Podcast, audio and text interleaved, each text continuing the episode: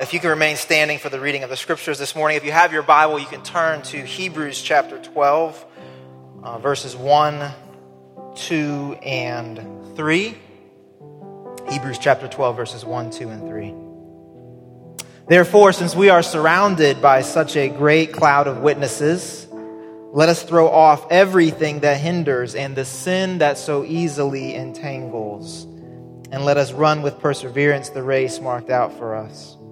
Let us fix our eyes on Jesus, the author and perfecter of our faith, who, for the joy set before him, endured the cross, scorning its shame, and sat down at the right hand of the throne of God.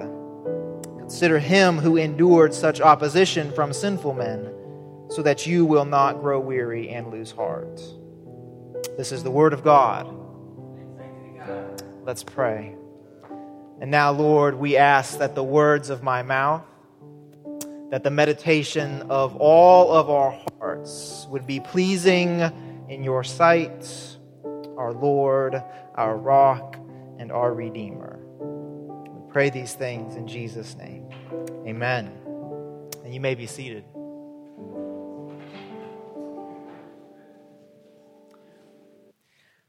Uh, we are starting a series today, a fairly short series, just three weeks, on endurance. Say endurance.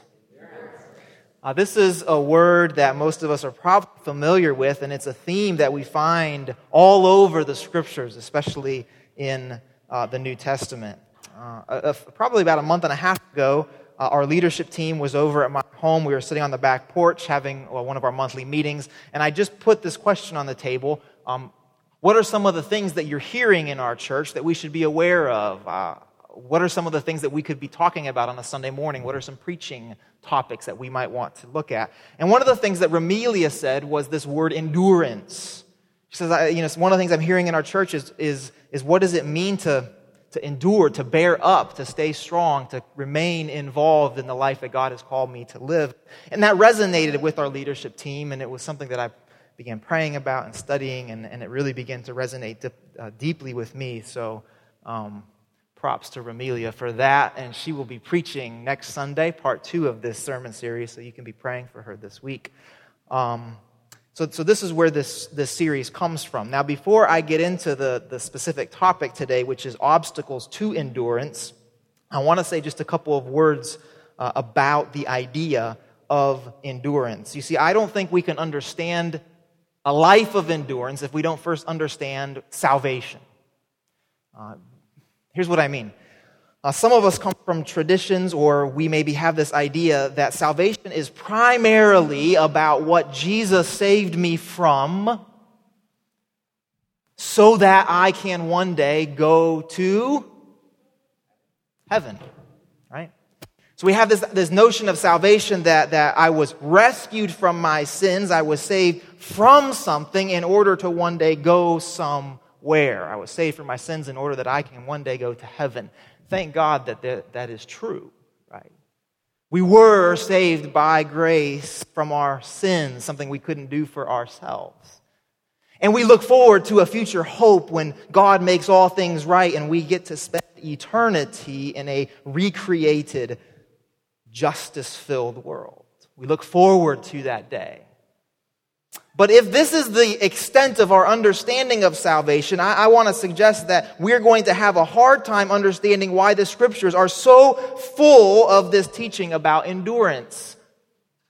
If we were saved from something and now our primary job is to wait until we get to go somewhere someday, then why would we endure? Why would we put ourselves in positions or remain in positions that require us to endure. Wouldn't we just kind of, you know, sneak off to the sideline somewhere and count the days until we, you know, get to, you know, go? Why would we even be in a position to endure? Are you, are you with me? And so, uh, with, with this as the extent of our understanding of our salvation, Christian life becomes mostly about pain avoidance. There's no real point to a life of endurance. However, as you know, if you've been around our church for any length of time, we believe that salvation is a little bit more robust than that. Certainly, salvation is being rescued from something that we couldn't do for ourselves. And certainly, there is a future hope of what God is going to do for us, but there is a present reality as well. We believe that we have been saved, rescued into new life, from death into life. And this new life begins when? Right now. This new life doesn't begin one day when we get to heaven. This new life in Jesus begins now. So we can expect to participate in what God is doing in our world when? Right now. New life in Christ, our, our, our, old life passing away and new resurrected life coming begins now. God has been about the rescue, the redemption, the re- restoration, the recreation of the world now we are invited to participate in this mission. Somebody say amen if you're with me. So, new life doesn't begin one day, it begins right now. And if we're paying attention to this idea of salvation, the idea of endurance becomes, well, it's pretty straightforward, isn't it? Because to follow the way of Jesus in this world, to participate in God's mission in this world, is to encounter situation after situation where endurance will be required. Yes? You know what I'm talking about. We live in a world that, as the Apostle Paul says, is groaning, waiting for the restoration of all things. We live in a world that is still racked with sin and with evil.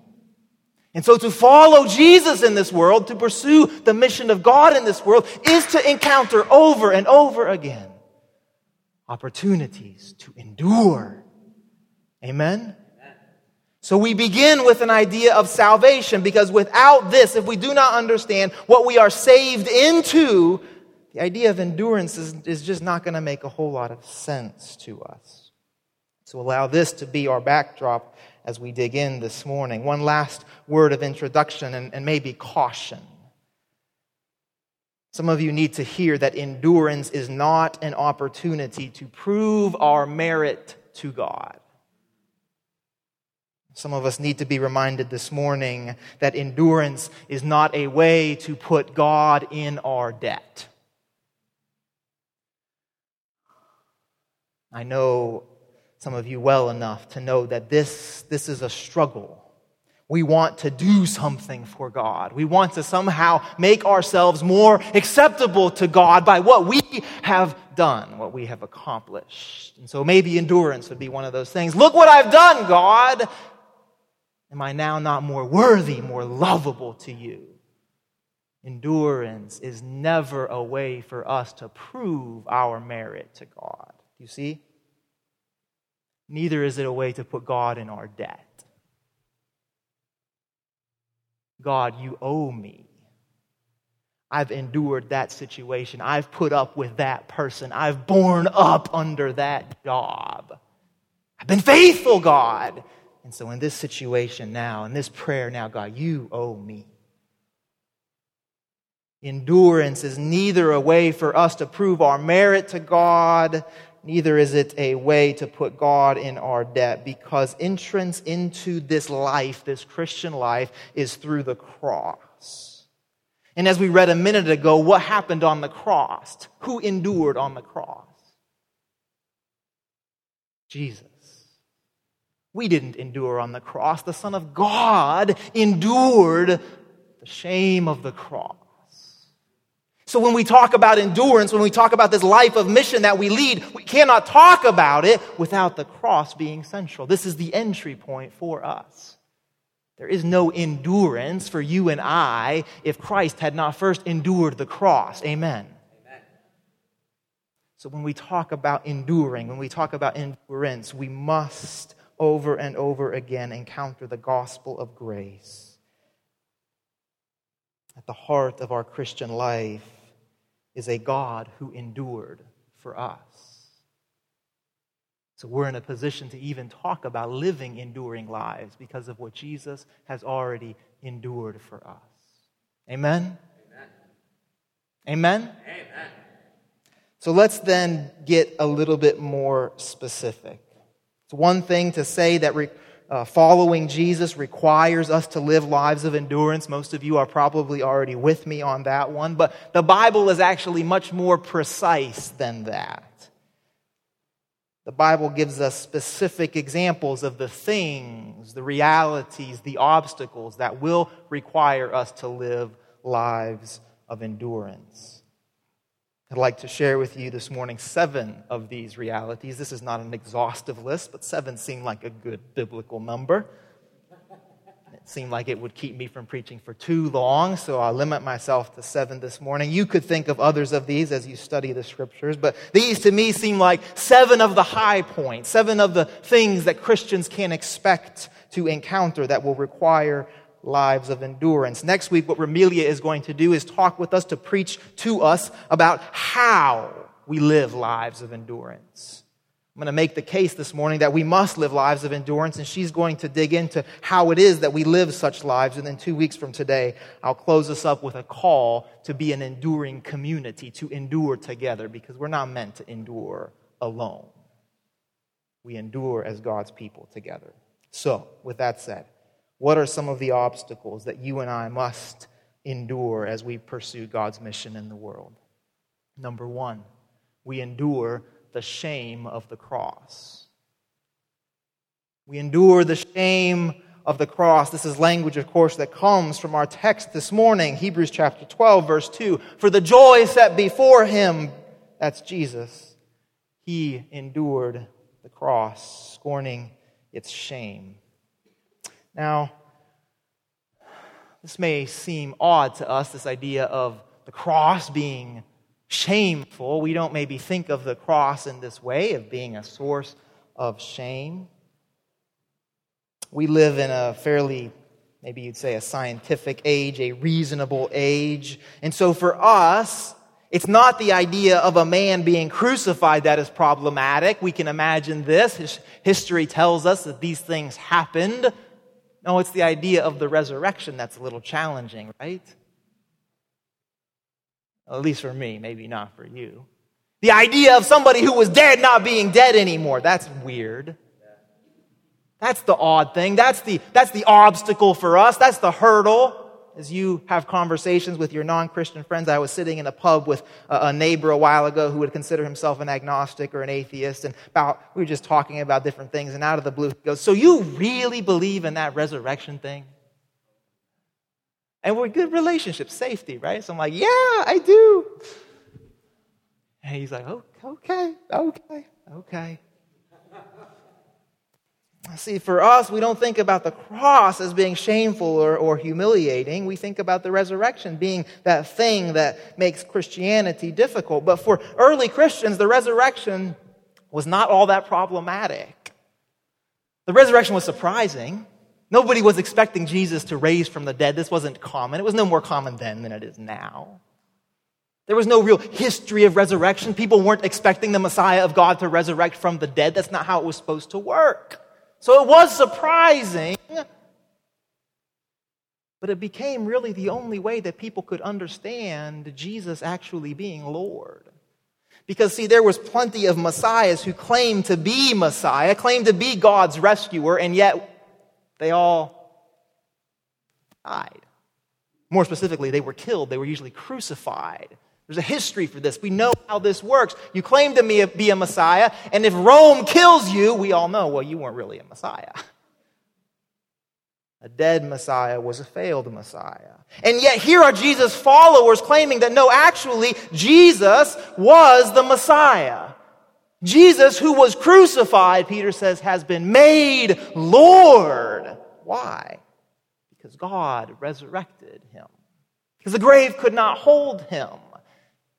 And again, this was a surprise, but there was really no other way to understand the claims of Jesus' lordship because everybody saw him die. Now there's this testimony of resurrected life. So, yes, the resurrection was a surprise. But what the author of Hebrews is getting at here is something different the shame of the cross. The cross, again, we're, we're, we miss this, right? Because we wear the cross as jewelry. We have necklaces or bracelets with the cross. Some of us might have a t shirt with the cross. Whether or not you confess to be a Christian or not, the cross is it's sort of this benign symbol, isn't it? And yet, in Jesus' day, to the people that the author of Hebrews is writing, the cross was offensive. Uh, many Jews during this time, they would have understood the cross to be evidence that God had condemned you. Pulling from language from the Old Testament, they would have said that anybody who died on a tree, on a cross, had been judged and condemned by God. To be crucified was to be condemned not by the Romans, but by God. And it wasn't much better for the Gentiles, for the Romans in this day. The only people who would be crucified were, were slaves, were foreigners, were those deemed to be the worst of the worst criminals. There were other ways of killing people. If someone deserved capital punishment, they would usually be beheaded. Crucifixion was reserved for those who were just barely seen to be human. The cross was shameful, humiliating. To crucify someone was, was to, to, to do far more than just kill them, it was to make a mockery of them, to shame them, to humiliate them. And the author of Hebrews says that it is this that Jesus endures the cross's shame.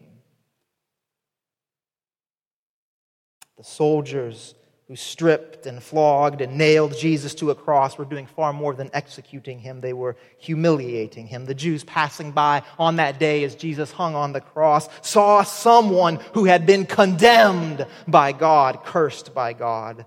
The Gentiles, the Romans, saw someone who barely qualified to be human. And the author of Hebrews says that it is all of this that Jesus willfully endured the shame of the cross. And it is this that we are called to endure.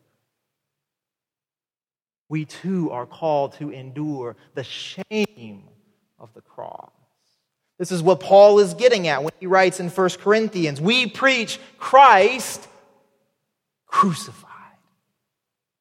He doesn't include the resurrection here. He says, we, we, we preach Christ crucified. He goes on to say, a stumbling block to Jews and foolishness to Gentiles. Of course. Of course. To preach the crucified Christ is, is not to preach an easy, accessible gospel, it is to make it hard. It is to preach the shamefulness of what happened on the cross, a stumbling block, foolishness. Think about this. As Christians, when we proclaim the cross, we are claiming that the all powerful God made himself nothing in order to be humiliated on our behalf. We claim that our salvation, our liberation, our healing, our restoration comes through a moment of profound defeat and humiliation. You and I, we live among a people who value power, who value victory and legitimacy, and yet we instead follow a Savior who traded a throne for a manger,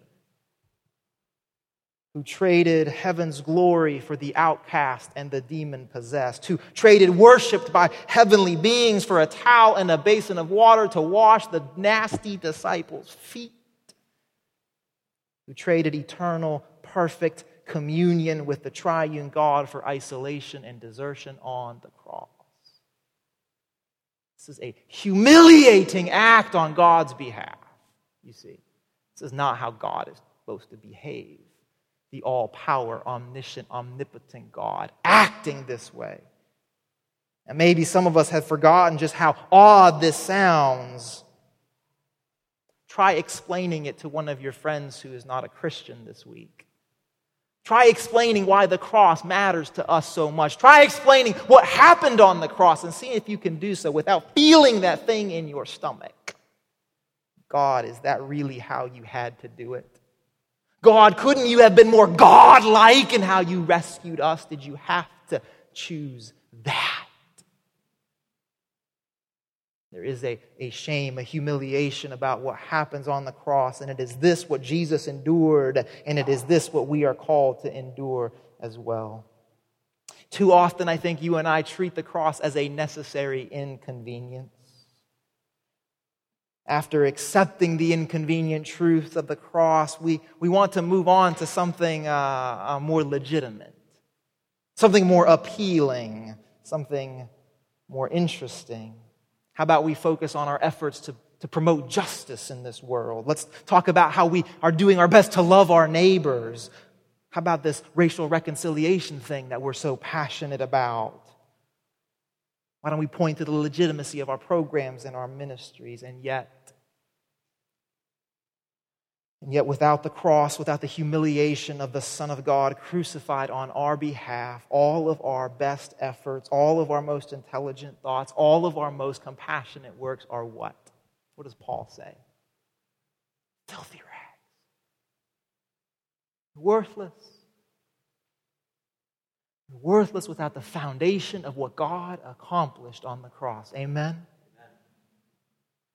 So we can't push the cross off to the side. We can't relegate the cross to a piece of jewelry. The cross is for us a shame that is to be endured, but it is our salvation. Do not belittle the cross, church. Do not sweep it under the rug. Do not pretend to move on to something that is more important. We endure the cross and its shame because without it, our new lives, our new identities, and our new hope has no foundation. Number two, we endure temptation. Somebody say, temptation.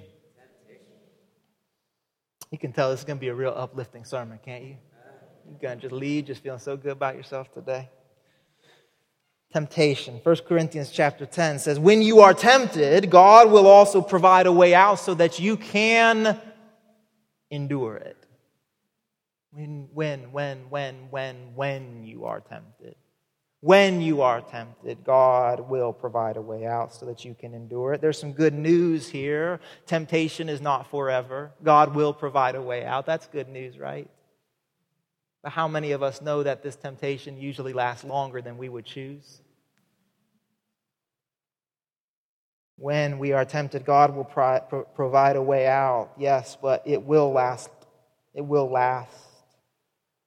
And so endurance is required. Endurance is required when it comes to temptation. And some of you don't need to hear me say anything else because you're there. You are enduring your temptation. You are bearing up underneath the temptations that you are facing. You know what it is to go to war against your temptations, against lust, against pride, against self hatred, gossip, and anger. You know what it is to battle these. You need, you need not hear me say much more about this. You understand the consequences of succumbing to these temptations, and so you are living a life of endurance. You are trusting that God will always provide an escape. You are looking to Jesus, who we see in the Bible was tempted in every way and yet did not succumb. As we said a few weeks ago, the Jesus who became vulnerable to our temptations and yet did not fail. You are bearing up because of these things. You are enduring. Keep it up. Don't stop. Endure. Others of us this morning Others of us this morning have forgotten what it is to endure temptation. We've become cozy with the sins that used to offend us. We don't endure temptations because we've become numb. We've become used to degrading language, to sexuality that is impure. We've become numb to gossiping, to gluttony, to hoarding our money and our time. These things don't strike us as temptations any longer. We've become cozy with them. If I can say it as bluntly as possible, if you and I are not enduring temptations, we are succumbing to them. If we are not enduring temptations, we are succumbing to them. The Bible does not say if you are tempted, the Bible says when you are tempted. Perhaps there are these moments for us when the grace of God so covers us that we have these moments of respite. Thanks be to God. But I want to make the case that in this life, we will most of the time be enduring temptation. The question is not if, the question is whether or not we are aware of it or not. Are you enduring or have you succumbed?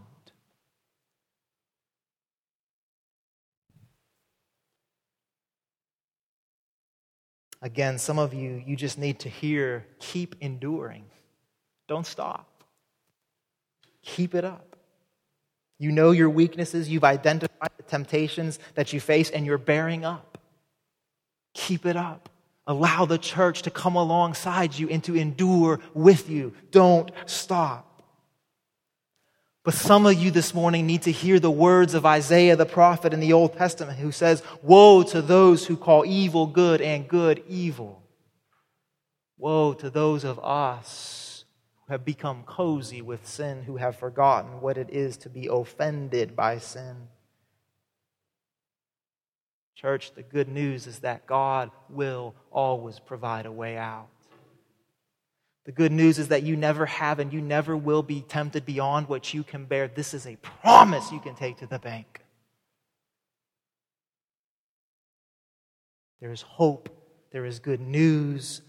And some of you this morning, some of you this morning need to tune out everything else I hear and you just need to begin meditating on your life. If you're not aware of actively enduring temptation, you need to ask the Holy Spirit of God to become convicting your heart. Where am I missing it? Where am I missing it? Where have I become cozy with something that is offensive to God? You hear what I'm saying? Allow the Holy Spirit of the living God to convict your heart, not out of judgment, but out of rescue, out of healing. Here's the last thing I want to say about, about temptation. Some of us this morning have been doing our best to endure for a long time and we have been failing and failing and failing. Some of us, there's a specific sin, there's a specific temptation, and we have battled this thing for months, for years, for decades. And it's still there, and it's come to define. And you know the cycle of saying, This time I'm going to get it right, this time I'm not going to succumb, and then falling again. You know this. Let me be really simple get help. Let us help you. You are not meant to endure by yourself. Amen, church? You are not meant to endure by yourself. You are not meant to struggle by yourself. You are not meant to fight by yourself. Some of you, the most important thing you could do today is to find somebody who you can open up your life to a little bit in this area who you can say, there is this thing that has come to dominate my life. And I can't get rid of it. I'm trying to endure it. I know that it's sinful. I know that it has a hold on me. And I can't let it go. I need help. I need help. I need help. This is what the church is. The church is not full of people who've got everything figured out. Amen? Amen. Church is not full of people who don't still have healing to happen, restoration to happen. Church is full of people who confess to one another, to repent to one another, to be supported by one another. So talk to some, talk to me, come up after the service, talk to me, talk to a friend in church, talk to one of our prayer team members, talk to somebody in your community group. Say, I've got this thing and I need help. There are people in our church who can point to specific resources. Maybe it's an addiction of some kind. We've got those kinds of resources. Maybe you just need accountability. We can do that. Maybe you need someone to pray over you. Maybe you just need someone to check in with you, to walk beside you. We'll be there. We'll be there. You need to stop enduring alone. Am I being clear about this? There's no fuzziness on this, right?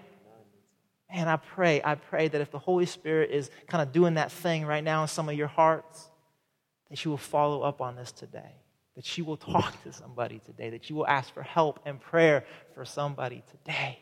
Don't keep doing this by yourself. Don't allow the voice of fear to hold you back. Don't allow the what if to hold you back. Please, please, please. allow the church to be the church for you today. Amen? Amen. Okay, thank you. Kalia, it's good to have you back. I like your strong amen. It's so helpful for the preacher. Thank you. Kalia has been at camp for like a month, so not just on a vacation, like it's part of her ministry, you know, so welcome back, Kalia. Number three, we endure one another. We endure one another. This is one that seems a little funny to me when I started seeing this pop up in the Bible. We think about endurance of, of, of, like something out there, right? Like temptation, maybe you're living out the world, pursuing the mission of God. But do you know that we're called to endure each other? Do you know that you're called to endure the person who's sitting next to you right now? Some of you are like, oh, yeah, I'm aware. I'm very aware. Paul puts it this way in Ephesians Be completely humble and gentle. He's speaking to the church here. Be patient, bearing with one another in love. He says it again in Colossians Bear with each other and forgive one another if any of you has a grievance against someone. What is Paul getting at here? Pretty simple. Community can be hard. Anybody agree with that? Yeah, community can be hard. Too often, though, we miss this. Too often we have this idealized version of church, of community, right? Like if we all love Jesus, we should all just be great together. Everything should just be smooth sailing, right? We've all kind of believed the same things, and so we act as if community should just come naturally to us. of course, then we act surprised when somebody hurts us, offends us, or lets us down. Oh, in the church. Christians. Oh my goodness. Because, of course, we ourselves would never do such a thing. We're called to bear with each other, church. Paul, in his letters here, is writing to an incredibly diverse group of people, people who never had really even been in the same room together a worshiping community, the men and women, slave and free, Jew and Gentile. And so it was pretty clear to everybody that, of course, humility, gentleness, and patience was going to be required if this was going to work. Confession and forgiveness would have to be a regular part of their life together. Of course, of course, they would have to endure together. Of course. And yet, too often, you and I, we miss this. But it is so, so important for us, so important for a new church like ours. We cannot be naive about what community requires. Again, if I can be really blunt, being wounded by each other in church happens. Being wounded by each other in church is normal.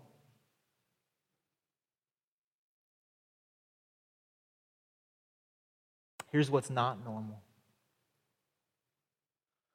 What's not normal is checking out after we're wounded.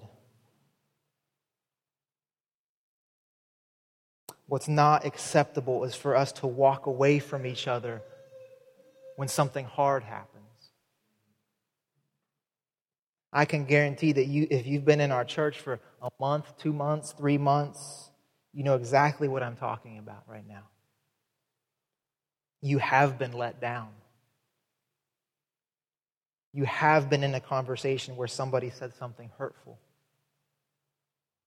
You, you've, you've wondered whether this reconciling community thing is actually worth it.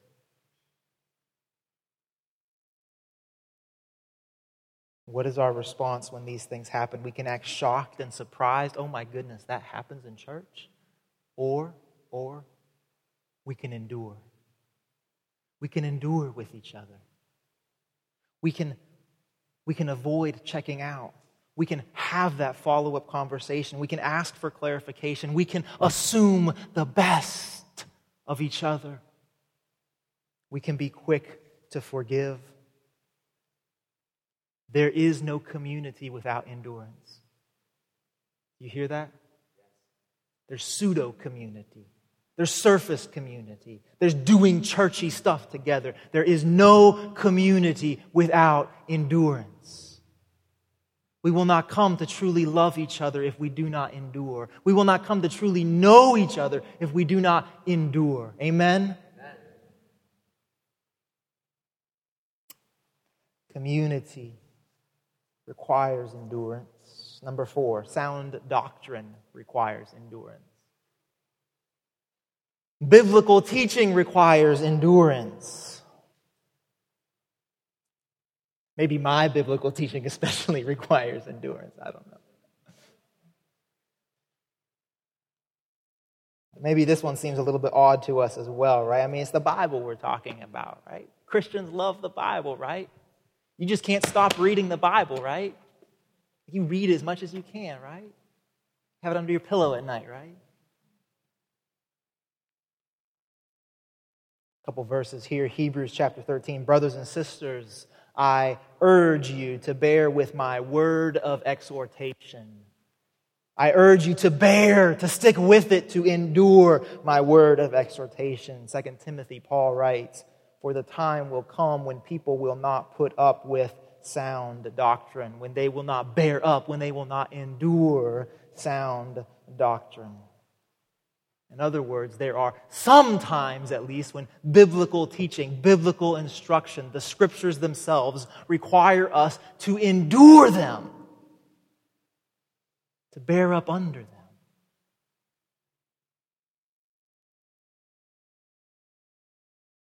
Why? Why is this book what we call the Word? The Scriptures, why would they require us to endure? Well, I can think of two possibilities. One is that we have sin in our life that we want to hang on to. Anybody have the experience of being convicted by the Scriptures? of having the scripture slice you open in some way and call something out in your life that must be repented of. That would be great if we could just, oh, I just want to, I just want the, the, I just want the Bible to do that to me. I just want the Holy Spirit to point out all my sin, all my issues, so I can just repent and confess. Come on. Is that who we really are? Many of us, we, we know exactly the sins that we hang on to and struggle with, and we kind of like it. We're going to hang on to it. So some of us, some of us, the reason we don't want to bear up under the scriptures is because there's sin in our lives that we don't want to be convicted of. Here's the other reason that I could think of. As Paul puts it, maybe we're just content with spiritual milk. We're not ready for spiritual meat. This is Paul's metaphor to talk about Christian maturity. He says to a church, I gave you spiritual milk because you just weren't ready. You just weren't interested in spiritual meat. You weren't ready to endure sound biblical teaching. For some of us, this is where we are. We're, we, like, we like the milk, it's, it's refreshing. I had a, a professor in graduate school who, who, who, you know, he was older. He was probably in his, I'm not going to say that because some of you are to be like, oh, that's old. He was older. And, um, and he reflected about how many students over his years of teaching had come to him and said, I'm going to read the Bible straight through, cover to cover, front to back. Anybody been there? Anybody been there? Come on, anybody been there? Thank you, Jennifer. Thank you. I have he said, and so you start off, and some of you know how this goes, right? You start in Genesis. Genesis is pretty interesting, right? There's some pretty cool stories. It's all narrative, you know, there's crazy stuff that happens in Genesis. You're like, whoa, really? That's in there? And you get to Exodus. It's okay, right? Still stories, still some amazing stuff that happened, but then you, know, you get into some kind of laws, you know, like, you know, this person this person, you know, but you make it through, and then you get to Huh? Leviticus. How many of you like you just at Leviticus? You're like, uh uh-uh, uh, no, no, no, no, no. And this professor said, he said, you got to eat the broccoli of Leviticus. You love the taste of Genesis and Exodus, but you got to learn to love the taste of the broccoli of Leviticus. is that John, is that John White back there? That seemed like something John White would do sneak back and start clapping.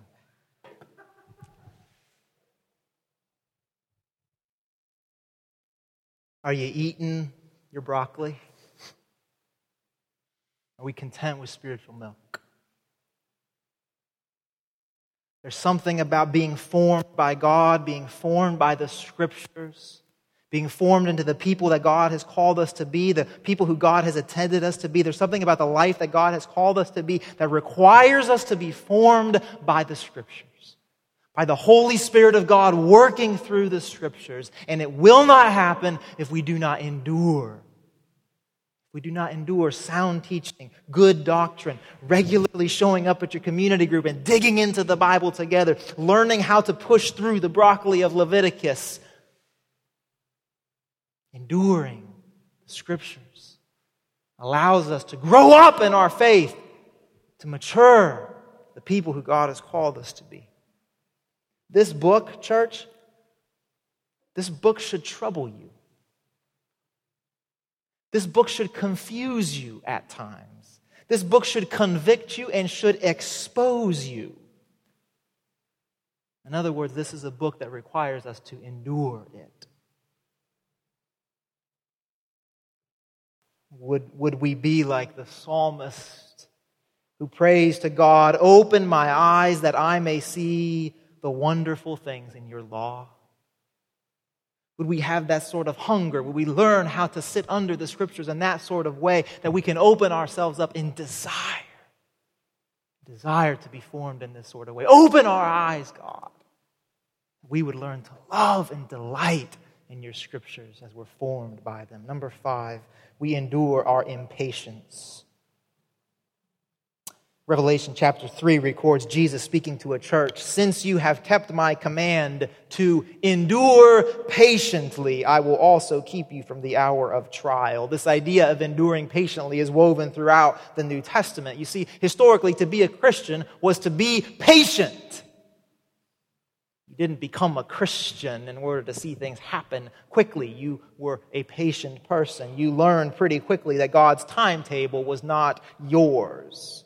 The psalmist says in Psalm 90, a thousand years in your sight are like a day that has just gone by or like a watch in the night. We had a meeting, a leadership team meeting yesterday, and Carlos Dodson reminded us that we are from a, as he put it, microwave generation. Do you know what he means when he says that? Oh, you could say a fast food generation, an instant gratification generation. We want it done now, how we want it done, right? We are impatient. We struggle with this idea of God's timetable not lining up with our own. And so we want our children to obey us quickly. We want our boss to see our potential quickly. We want our home to sell quickly. And we drag this into our faith as well. We want to quit struggling with that thing quickly. We want our prayers to be answered the way we want them to be answered quickly. And we'd be foolish to think that we don't have that same expectation of our church, of each other things should happen quickly the way we think they should happen. I'm going to speak more to this in a couple of weeks, but let me just say for now that we must learn to endure our own impatience. When we judge too quickly, we miss what God is doing all around us. When we claim to speak on behalf of God, we miss how God is working in the lives of those around us. So we learn to endure our own impatience. Two more. Number six, we endure God's discipline. Say discipline. discipline. This is just getting better and better, isn't it? This sermon. I'm telling you, I'm listening to myself right now. I'm like, woo. Thankfully, we're celebrating communion together today. So, if nothing else, you will be spiritually nourished and encouraged by the body and the blood of our Savior. Ramelia is going to talk about this more next week, so I'm not going to say very much here. But Hebrews chapter 12, and a couple verses, uh, we see this endure hardship as a discipline. Endure hardship as a discipline. God is treating you as his children. For what children are not disciplined by their father? No discipline seems uh, no discipline seems pleasant at the time, but painful. Later on, however, it produces a harvest of righteousness and peace for those who have been trained by it. Did you know that the hardships that you are currently experiencing, that the troubles that you know in your life, may be meant by God to discipline you? Did you know this? There are, I think, two types of discipline that we can see easily in the scriptures. The first is just God kind of, you know, because we are just, we are just willfully sinning. We know it's wrong. We're choosing to go this way. God says, mm, hey, mm, mm. I think the other one's a little bit more subtle, though. I think what we see in the scriptures many times is God allowing hardship to expose our idolatry. It's in hardship, it's in trouble that we find out what we really value. What we, we find out who we really worship. We find out who we really are, where our identity truly lies. You don't know these things when everything is going well, do you? You can claim anything when your life is good. Oh, yeah, I believe that. Oh, yeah, I would totally do that. Oh, yeah, I would never do that. I would never doubt that when life is going well. But in hardship, the discipline of God begins to peel away and expose our idolatry. Who we truly worship, what we truly believe about ourselves, these things are exposed. God uses hardship and trouble in our life to discipline us in this kind of way. And so when we avoid hardship at any cost, and we just try to get out of trouble as quickly as possible to avoid it, to numb it, you're missing the opportunity to be instructed and disciplined by our God. We endure God's discipline knowing that the result of this discipline is a refined faith, a clear conviction of Christ for us, and a renewed passion for the life God has called us to. And lastly, number seven, we endure persecution. Thessalonians, uh, in the second book, chapter 1, we read this Therefore, among God's churches, we boast about your perseverance and the faith in all of the persecutions and trials you are endurance, enduring. Now, maybe we could lump together persecution and hardship, but I think we need to distinguish the two of these because hardship happens to everybody. Jesus says it rains on the just and the unjust. Hardship happens. Persecution, on the other hand, is what happens to those who confess Christ. Persecution is what happens to those who claim allegiance to Jesus and Jesus alone. Persecution is what happens to those who are living out their faith in Christ such that they are often in opposition with the way the world works. This is when persecution comes. And here's what I find really, really interesting. I'm not, don't, don't, don't hear me getting like super political here right now, but this is what I find truly interesting. This American Christian instinct to want to avoid persecution. We, we, we find ourselves maybe marginalized as Christians. And so, what is our response? Well, we need to change the government. Why? So that we won't be persecuted. We need to, to dictate somehow our morality, what we believe, so that we be marginalized, so that we won't experience that persecution. I imagine the early church would have found this odd for the early church, persecution wasn't something that you sought after, wasn't something you desired, but it was something you welcomed. You welcomed the persecution as a sign of God's presence, as an opportunity to bear witness to your Savior.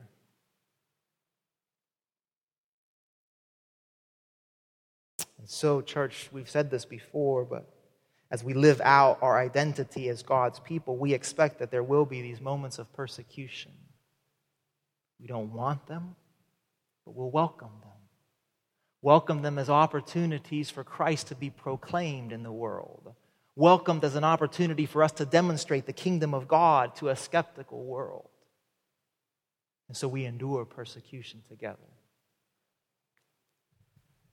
Seven obstacles Again, you've probably thought of a couple others as I have been uh, talking this morning, different ways that we are called to endure in this life.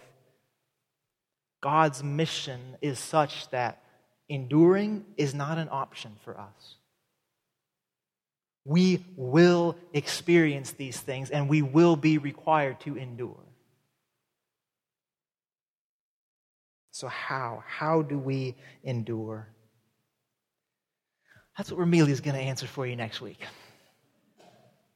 So, make sure you come back for that. She's going to spend some time, some good time on what it looks like for us to live enduring lives. Here we have these realities. Here we have these obstacles. Here we have these things that we will run into as people pursuing God's mission. So, how do we do so and live lives of joy? How do we thrive in our Christian identity as we encounter this? Again, she's going to answer all those questions for you and more too, so make sure to come back next week. Uh, but let me just let me just close with this word of hope as we as we come to the table together. Uh, in uh, in the passage that we read this morning, in the beginning uh, of our of our passage, in verse two, um, we read that for the joy set before him, for the joy set before Jesus, he endured the cross, scorning its shame, and sat down at the right hand of the throne of God. And Zach and worship team, you all can come back on up. The, the, the, author of Hebrews in this passage, he says, he says, consider him. Consider Jesus. And so as you sit here this morning and as you come forward in a minute to receive communion, I want you to consider Jesus.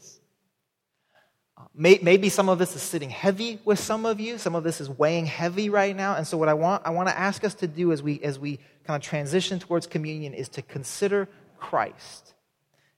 And what do we consider when we consider Christ? For the joy set before him, he endured the cross, scorning its shame, and sat down at the right hand of the throne of God. There's three things here. Jesus endured. What, is, what does this mean? This is, this, is the, this is the death of Christ, right? This is the cross. Jesus endured the cross. Jesus' body is broken on the cross. Jesus endures the shame of the cross. And so, this event, we come this morning and we take a piece of bread and we dip it in the cup. What are we doing? We are remembering that Jesus did something. Past tense. He endured it. It's over. It's done. This thing happened. Jesus endured the cross, scorning its shame. So, how is it that we can endure in the face of all these obstacles? We begin with what has already been accomplished. Amen? The death of Christ and the resurrection, the victory of Christ is a done deal. Our identity, our salvation is rooted in this thing. This event, this gospel event, changes everything. He endured the cross, scorning its shame, and sat down at the right hand of the throne of God. He sat down at the right hand of the throne of God. Now, this doesn't sound like it, but this is future tense. We're told in the scriptures that after Christ ascended, he, he, he now rules and reigns from the throne of God. The image here is of a victorious king claiming his throne and again, the imagery here is of God the Father standing up from the throne so that the victorious Son of God can rule and reign from the throne. The Son of God who has defeated sin, death, and evil now rules and reigns until he comes again. And so, this act of sitting down on the throne, there's a future tense to this as well, too, because it points us to what is to come. Because Jesus doesn't sit on the throne forever. One day, Jesus will get up from the throne and the Father will sit back down rule and reign for all eternity over a create a recreated, restored world. And so we have the past tense of Jesus having endured the body broken, the blood shed for us. We have the future tense when one day Christ will get up from the throne having made all things right and the Father will sit down and rule for eternity. And, and then I want to say that there's a present tense in this, in this language as well. How do we endure? How do we face these obstacles? How do we not be beaten down by these things? For the joy set before him. For the joy set before him, he endured the cross. What is that joy? Certainly, it's the Father's glory. We see in this passage that the joy set before him is us. It's us. It's our faith, it's our salvation, it's our rescue, it's our redemption when Jesus is hanging on the cross, there is a joy in front of him, and it's you. He has you in mind as he hangs on the cross. And even in that moment of despair and darkness and death, there is somehow a joy in front of him. And it's you. It's your restoration. It's your redemption. It's your rescue. It's your salvation. Somebody say amen. Amen. There is this present tense because you, you, child of God, have been restored. You, child of God, have been rescued, have been redeemed. You, child of God, have been brought from death into life, a life that begins now, goes for all of eternity. And so, so I study these things and I prepare the sermon and I look at these obstacles and I think, it's a lot. Lot that we're called to endure, that we're called to face. And then we look at the cross. And I want to say this morning that as we consider Him, as the author of Hebrews says, as we consider Him and what happened on the cross, the obstacles get really, really small. Yes, they still matter. Yes, we still face them. Yes, some of us are still wrestling hard with temptation. But in light of the cross, in light of what was accomplished on the cross, those obstacles start to get much, much smaller. Because Jesus endured. Jesus endured when we couldn't endure. And Jesus prevailed when we couldn't prevail. Jesus endured the scorn, the shame of the cross for the joy of our salvation. I want to suggest to you this morning as you come and you, and, you, and you eat the bread and take the cup that this be a reminder to you that you have been given more than enough to endure.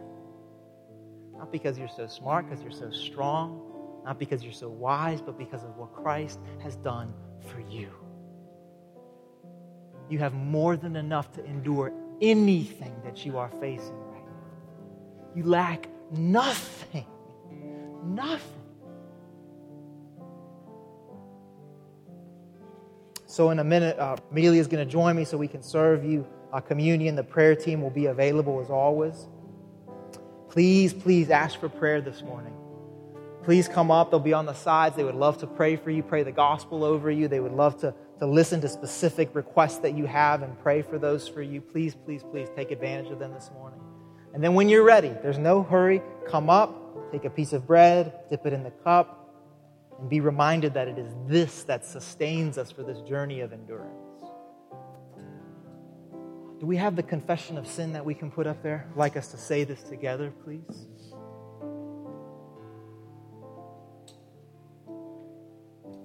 Let's pray this prayer together.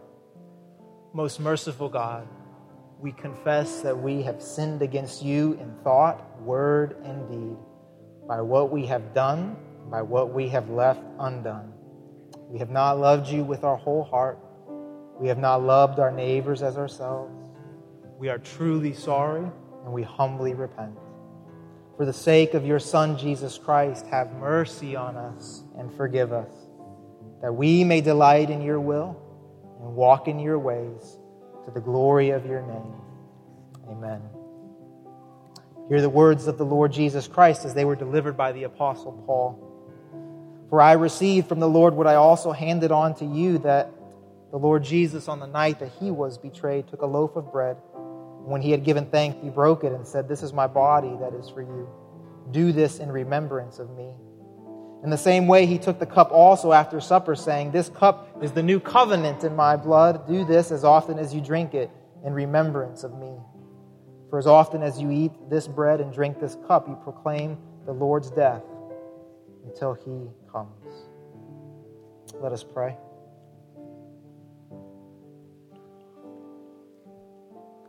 O Lord of all, we offer our sacrifice of praise and thanksgiving to you, presenting to you from your creation this bread and this cup.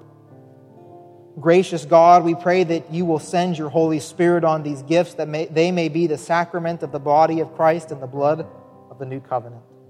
Unite us to your Son and his death and resurrection that we may be acceptable through him, being sanctified by the Holy Spirit. In the fullness of time, put all things in subjection under your Christ and bring us to that heavenly feast, where with all your saints we will be gathered in glory everlasting. Through Jesus Christ our Lord, the firstborn of all creation, the head of the church, the author of our salvation.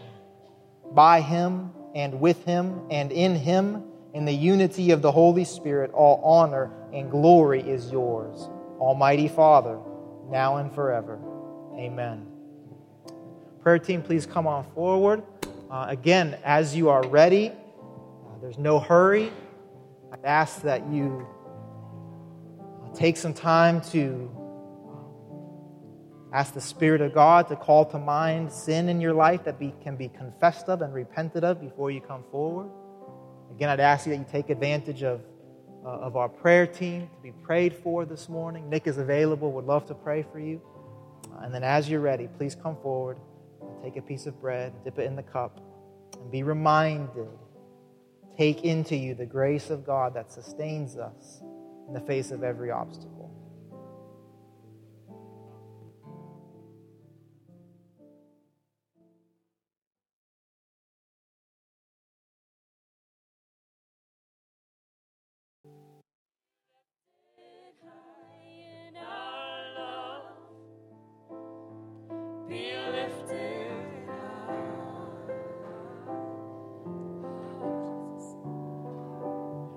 Stand, we're going to close by going back to From the Inside Out. I'm going to sing through that one more time uh, as, we, as we close our time in worship. Um, Lord Jesus, I pray now that you will be encouraging our hearts, that you have been lifted high, and the symbol that was meant to shame has saved us symbol that was meant to devastate you and humiliate you has become the source of our life. So we proclaim that you have been lifted high, even as today we lift you high again. And now, as we sing through this again, Lord Jesus, we pray that you would turn us inside out. Convict our hearts again, Lord Show us the areas where we are succumbing to temptation. Show us the areas where we have given up. Show us the areas where we need once again to know you standing strong beside us, enduring the cross for us. Speak words of truth and grace to those of us today who need to remember that it's not just up to us, that it's not just our job that we do this together, we do this with you. So allow this song, God, to be our cry to you. A cry from a people who wants to learn how to endure this life and thrive for your glory's sake. Let this song be a cry from a people who, who stumbles, who falls, who succumbs, who gives in at times, and yet once again stands before you in need of your mercy and your grace, trusting that you are a loving and a forgiving God. Let this be a cry of a people who does not want to sit on the sidelines any longer, who wants to pursue the mission of restoration and reconciliation that you are about in this world. Allow this to be a cry of a people who don't want safety, who don't want comfort, who aren't afraid of the obstacles in front of us. Allow this to be a cry of a people who want to see you change our world. Allow this song to be a cry of people who want to see you again do mighty, amazing things. Allow this to be uh, the cry of a people who don't want to be defined by what the world says cannot happen, wants to be defined by what is possible in you. So sing, church, cry out again to our Savior.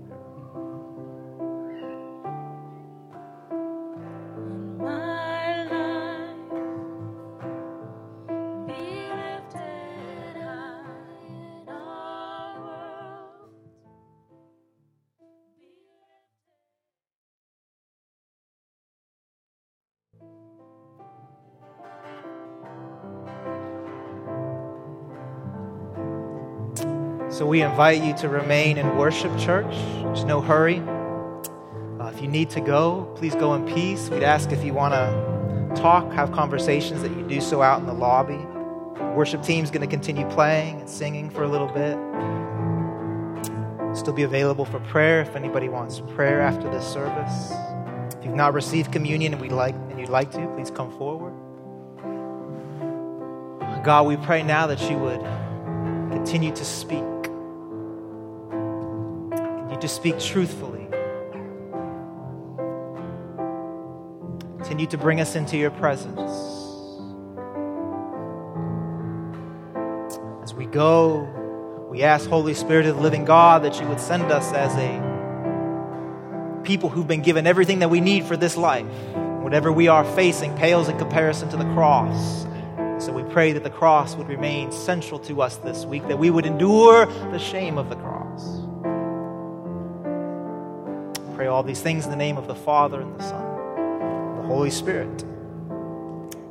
Go in peace.